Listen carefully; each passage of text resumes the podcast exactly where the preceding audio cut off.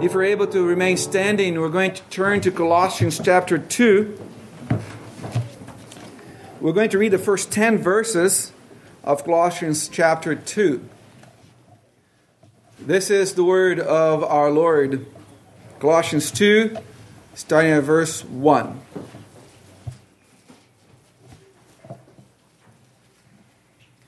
For I want you to know what a great conflict I have for you and those in Laodicea, and for as many as have not seen my face in the flesh, that their hearts may be encouraged, being knit together in love, and attaining to all riches of the full assurance of understanding, to the knowledge of the mystery of God, both of the Father and of Christ, in whom are hidden all the treasures of his of wisdom and knowledge. Now this I say, lest anyone should deceive you with persuasive words. For though I am absent in the flesh, yet I am with you in spirit, rejoicing to see your good order and the steadfastness of your faith in Christ. As you therefore have received Christ Jesus the Lord, so walk in him, rooted and built up in him, and established in the faith, as you have been taught, abounding in it with thanksgiving. Beware lest anyone cheat you through philosophy and empty deceit, according to the tradition of men, according to the basic principles of the world, and not according to Christ. For in him dwells all the fullness of the Godhead bodily, and you are complete in him who is the head of all principality and power. This is the word of our Lord. Let us pray together.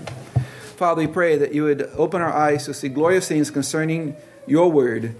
Enable us to grow in, in you even as we consider the teachings of the Bible. For us in Jesus' name, amen. Please be seated.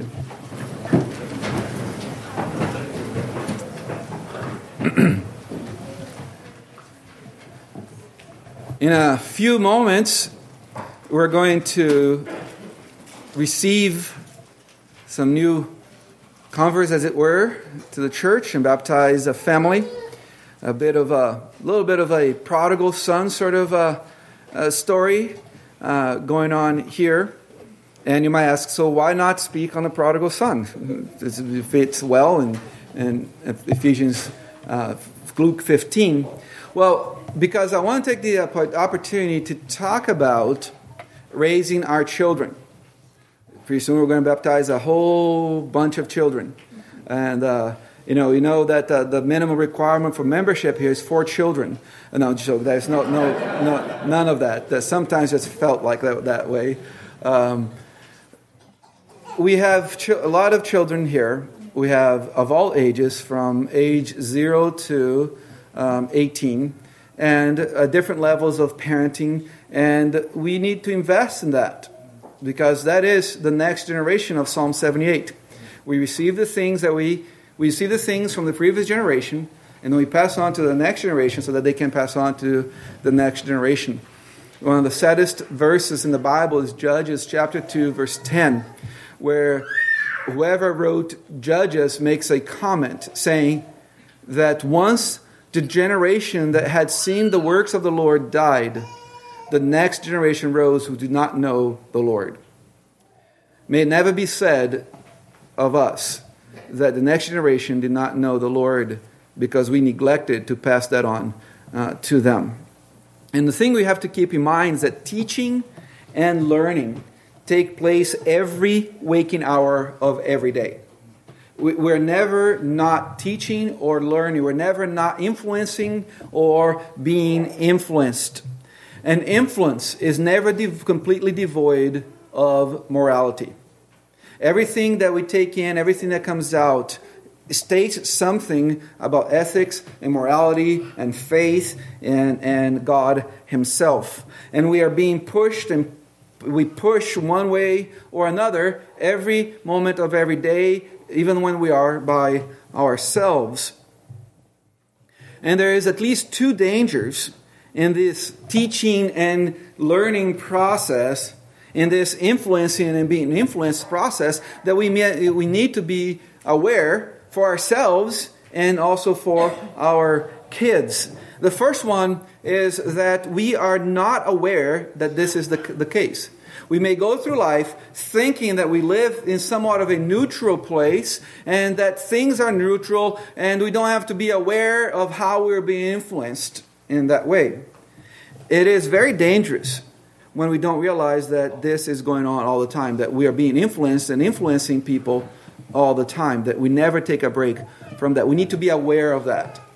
The second danger that we might find ourselves in is realizing that this process of influencing and being influenced is going on all the time and then not doing anything about it. Not actively and purposefully engaging in that process of influencing and being influenced, of teaching and learning. So I want us to think about this reality in the context of raising our kids. And before I fall into the current plagiarism, uh, plagiarism controversy that is uh, kind of uh, engulfed the Southern Baptist Convention, I'll tell right off the bat, I'm a cop. I, I have no original idea in my brain. I may not know exactly where I got it, but it's not original. I'll tell you that. But all the good things I'm going to say here today came from Tedd and Margy Tripp's book, Instructing Your Ch- Children's Heart. Not shepherding your child's heart, but instructing your child's heart. And if I say something that's weird and doesn't make sense, those are the things that came from my own head, not from uh, the Tripp. So you keep that in mind. I also encourage you who are not currently raising children, and I want you to think very broadly of children. If you have kids still living at home, I'm putting you in the category of raising children still. But I, I encourage you who are not currently raising children to stay engaged with this message. As a church community, we are all involved in raising the raising of the children of the church. We all have roles in the lives of our children. Remember back when, uh, well, I think when President Clinton was still the president, and uh, maybe she was a senator, Hillary Clinton said that it takes a village to, rise, to raise a child. And her mindset was to remove the child from the family and let the government raise the child. That's, that was the village she had in mind. Well, we don't think that's the case, but it, it, a good church helps quite a bit in the raising of the children. Not only that, we all must be aware of the influences in our own lives. How am I being influenced and how am I influencing others? So stay engaged. Follow along. We're going to spend the next, at least next two to three times I preach on this issue of this subject of raising children. But I believe everything I'm going to say will have an impact on each one of your lives if you're staying engaged with what I'm saying and think through that. As we look at all the influences in our lives, as we categorize them, I think we can categorize them into two labels, two drawer, drawers. Uh, all, all the influences, all the ideas we can put in two drawers. I like organizing stuff. I like numbers because they stay in line and organized most of the time. Uh, so the idea of organizing things in two drawers makes a lot of sense to me. Uh, if you're not a drawer person and you open your drawer and everything's messed up inside of it, then uh, this might not help you very well. But you can put two labels, two categories. One is biblically accurate influences, and the other is ungodly influences all the influences in our lives and all the influencing we do can fall under one of these two labels, and there's no third category. So by so so our kids are either being formed. Now people talk about the formative years, the years that you're shaped and start becoming who you are. So our children are either formed by the Bible or they are formed by empty philosophy of the world, as Paul says in Colossians chapter 2, verse 8. Those are the only two formative forces in the lives, in our lives and lives of our children. And, and don't, don't be fooled. Don't be fooled. There is a competition for the minds and hearts of our children. Uh, that competition is going on right now and the opposition is relentless. The, the, the, opposition never stops. So, how can parents compete with the world for the minds and hearts of their children because the competition is real. And if you're not competing, somebody else is competing for your children's hearts and for your children's minds because somebody else is competing also for your heart and for your mind. And I think as we ask that, how can we compete for the hearts of our children, for the minds of our children? I think there's two fundamental answers. First, we must identify the enemy and acknowledge his troop strength. Uh, for the last period of uh, Scott Hollander's career in the military, his assignment was troop strength. He had to make sure that every base or whatever the sector he's in charge of had enough soldiers and have enough cooks and enough you know, and move people around and so on so that the, the, each base had its right troop strength. Because in order to fight a war you have to be at the right level. So the first thing we'd have to, to figure out as we battle as we fight as we war for our children's hearts and minds is who is the enemy and what is his troop strength? The bible is clear who the enemy is, the enemy enemy is. In 1 Peter chapter 5 verse 8, Peter says, "Be sober and be vigilant because your adversary, your enemy, the devil walks about like a roaring lion seeking whom he may devour." And that's what Satan wants to do with us and our children to devour us, destroy us. The, the analogy of war is very appropriate here we are engaged in a war. Uh, Paul says that in Ephesians chapter 6, as we saw not too long ago. Uh, in Ephesians 6, it says that Satan has an army at his disposal. Ephesians 2 tells us that Satan is the prince of the power of this world, and he has his minions that do his bidding there.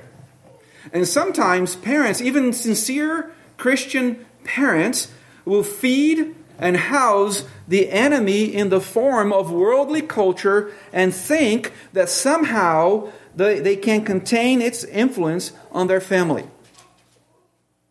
The idea that they can have a fire burning inside of your corn maze, as it were, and the maze is not going to catch on fire. That can't happen. James says in James 4 4, Adulterers and adulteresses, do you not know that friendship with the world is enmity with God? Whoever therefore wants to be a friend of the world makes himself an enemy of God. So, who is our enemy? And what is his troop strength? Our enemy is the devil, and he has plenty of minions to go after the hearts and minds of our children and our own hearts and minds. And secondly, the, another way that we answer the question, how can we compete for the hearts and minds of our children, is this. We must become skilled at using biblical formative instruction as an offensive and defensive weapon against the enemy of our children's soul. We need to know how to use, as Paul says in Ephesians 6, the sword of the Spirit.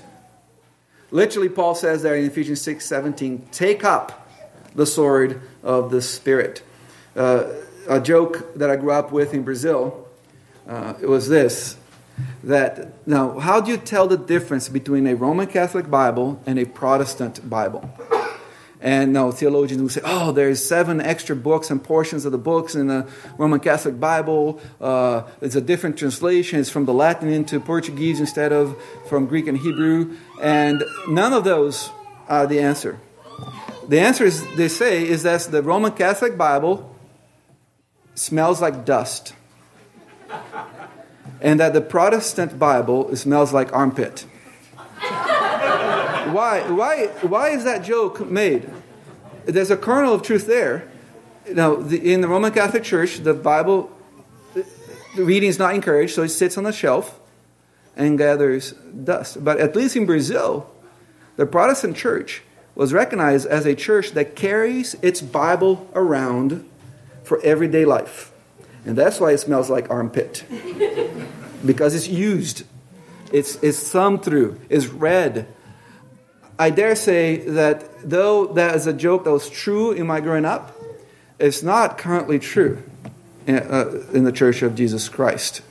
Our Bibles have smell more like dust these days than they do like armpit. But if we're seriously about fighting for the minds and hearts of our children, this book has become second nature to us, to every one of us, not just to the expert, to the scholar, but to every one of us.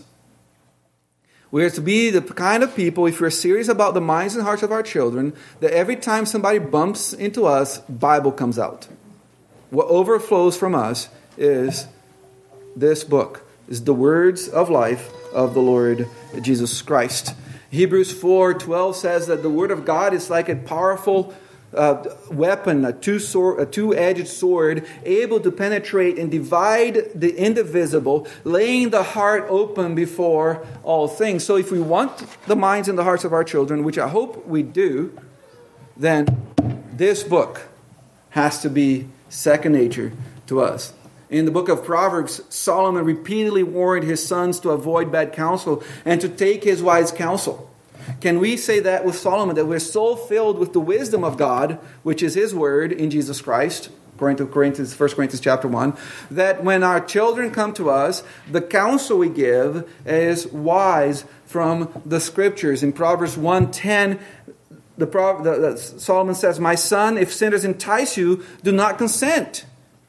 And then he says, A wise man will hear and increase learning, a man of understanding will attain wise counsel. That's what we do. We attain wise counsel primarily from this book. And as we fight for the, the minds of our children and, and hearts of our children, this is the weapon that we must use to fight for that. And the encouragement that the scriptures give us is this is that as we battle for the hearts and minds of our children, we are assured of eternal victory because our Savior has already conquered his and our enemy. When God says He's our God and the God of our children, He is not joking about it. He's serious about it. And He uses you and me as the people of God, as parents, to accomplish that very promise that He gave to His to his church. And as we think of the enemy, goes beyond just saying that Satan is the enemy. Satan has many agents in this culture. Let me ask you this who is the main, who instructs, who is the main instructor in our majority culture? Who is teaching what? Who is teaching who? I think the answer is everyone and everything. That, that, no, that's who is teaching. All media are in the business of influencing everyone. And I mean media not in, uh, uh, all means of communication, that's what I mean by media, is in the business of influencing everyone. And this world, and this is important, Christian, this world is not friendly to God and His Christ. This world is not even neutral toward God and His Christ. This world is in opposition to God and His Christ. We're not in a neutral uh, world. In, in describing our former self in Ephesians chapter 2, verses 1 and 3, Paul describes the world when he says, And you he made alive, that's us, who were dead in trespasses and sins, in which you once walked according to what? To the course of this world, according to the prince of the power of the air, the spirit who now works in the sons of disobedience. That's what the word is described as those who are operating by the principles of Satan, and that's everyone outside of the gospel of Jesus Christ. what do they teach? What is it that the enemy teaches? Well, the message is repackaged to look attractive to the current generation, but the content is always the same be autonomous from God. Live as if God doesn't exist. Better yet, live as if you are God. The, the self is the most important thing. That's always been the message from Satan from the very beginning, Genesis chapter 3. The messengers of this world tell us and our children how to think about life, themselves, and other people, and God with the self at the center of everything. We are the most important person. I am the most important person. And everything should move to serve me. They teach that authority and biblical values are repulsive That's what our current culture teaches. Anything that's to do with the Bible, any form of authority, that's repulsive, is to be get, gotten rid of, is to be denied even the ability to exist. And the world's classroom is deceptive. The whole world and every situation are a big classroom. And Psalm 1 speaks of that when it says that there's only three things you're not supposed to do in the council of the, uh, uh, uh according to the world, right? You're just the only thing, three things you're not supposed to do is walk, stand, and sit. And what, what the psalmist is saying there is don't find yourself in the counsel of the world, of the ungodly. Blessed is the man who walks not in the counsel of the ungodly, nor stands in the path of sinners, nor sits in the seat of the scornful. But this is difficult because the world's classroom is deceptively attractive to us. It's, the classroom is shiny and attractive. John, in First John, speaks of it in terms of the lust of the flesh and the lust, lust of the eyes and the desire, the pride of life. So, who we, we, we get excited about the shiny things that this world classroom has to offer, but it's the deceptive. Remember, it's a deceptive classroom. Remember what Paul says concerning our enemy that he can even appear as the angel of light, as something that seems super attractive to us. But his end, his goal is our destruction. So, parents, provide biblical, formative instruction to your children. I can't overstate the importance of parental formative instruction. We are always teaching our children. Every second of every day, we are teaching our children. Our every response and engagement with life teach, uh, is teaching, uh, teaching our kids. Uh, our behavior and our love teach our children. How we spend our money and time teach our children. And God calls us to be deliberate in our teaching, not as a single event, but as a lifetime of interaction that is based on God's revelation, His Word. But our commitment to the Word of God cannot be just so that we can teach our children. That can, no, oh, I'm going to read the Bible so I can tell my kids what to do. That's not the commitment that we have to the Scriptures. Our teaching has to be the result of a life changing commitment to everything God says in the Bible. Because otherwise, we are just hypocrites. We're trying to get our children to do something that we are really not convicted of. And this is imperative to form our children in godliness. So, parents, instruct your children with biblical, formative instruction. Why? Because God has spoken. God's word teaches us how to understand all human knowledge, all human experience in the light of His existence and His involvement with His creation through Jesus Christ. Our objective in teaching our children is not simply to ensure that they are not criminals or do well in life. That's not our goal. Our, our objective in teaching our kids is not simply that they get into a good college or that they chew with their mouth closed, though that's a good thing to do because it's kind of repulsive otherwise. But that's not our ultimate goal in life. That's, we're not just to make them have their best life. Now, that's not our main goal. Our desire is that they should love the Lord their God with all their heart, all their mind, and all their soul. That is our goal in parenting. So, formative instruction is rooted in the scriptures because it's in the scriptures that we learn to love the Lord our God with every ounce of our being. So, if your desire for your children, if your desire for your children is indeed that they love the Lord their God with every ounce of their being, have you examined everything you do in light of that desire? Is your life in the sight of your children lived and the sight of God Himself lived with that purpose in mind that as a result of how you live, they can love the Lord their God with all their being? Are there things in your life that contradict your stated desire and goal?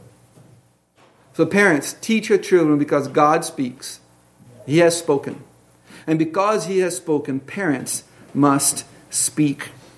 As parents, it is our divinely appointed task to praise God's works to the next generation. In Psalm 145, verse 4, the psalmist says, One generation shall praise your works to another and shall declare your mighty acts. You, parent, cannot keep silent And we are not at liberty to use some other standards, than the Bible. If what I am going to say next is, was true of the old, old covenant word, how much more true is it of the new covenant word? In Deuteronomy 32, Moses instructing the Israelites about to cross in the promised land, and this is what he says about the Bible and its relationship to the family. He says in chapter 32, verses 46 and 47, and he said to them, Set your hearts and all the words which I testify among you today, which you shall command your children to be careful to obey, all the words of this law, for it is not a futile thing for you. And then he says, Because, referring to these words, it is your life. Parent, is the Word of God revealed to you through Jesus Christ, enlightened by the Holy Spirit, your life. The life giving Word of God must be processed, applied, and taught with love so that our children learn how to put that Word into practice in the circumstances of their own lives. Parents, your words carry weight because you have been commissioned by the living God to speak to your children. You have been commissioned as a mouthpiece of God in the lives of your children. Don't be silent in your children's lives. If you are, you're going to be the only one silent in your children's life because everybody else, everything else in this world will be trying to influence your children. The church is super important in raising children. I'm a big fan of church. I hope you've noticed that through the years of ministry here. But it cannot replace you. The church cannot replace you. Formative instruction and discipline are given to the parents. And it's important that we realize that formative instruction is not the same as discipline. Formative instruction must be happening all the time. Discipline should be applied only when behavior needs to be corrected. And if you only the only time we instruct our children is when they need discipline. We're using the Bible as a club. Right? We're hitting our children with the Bible, as it were.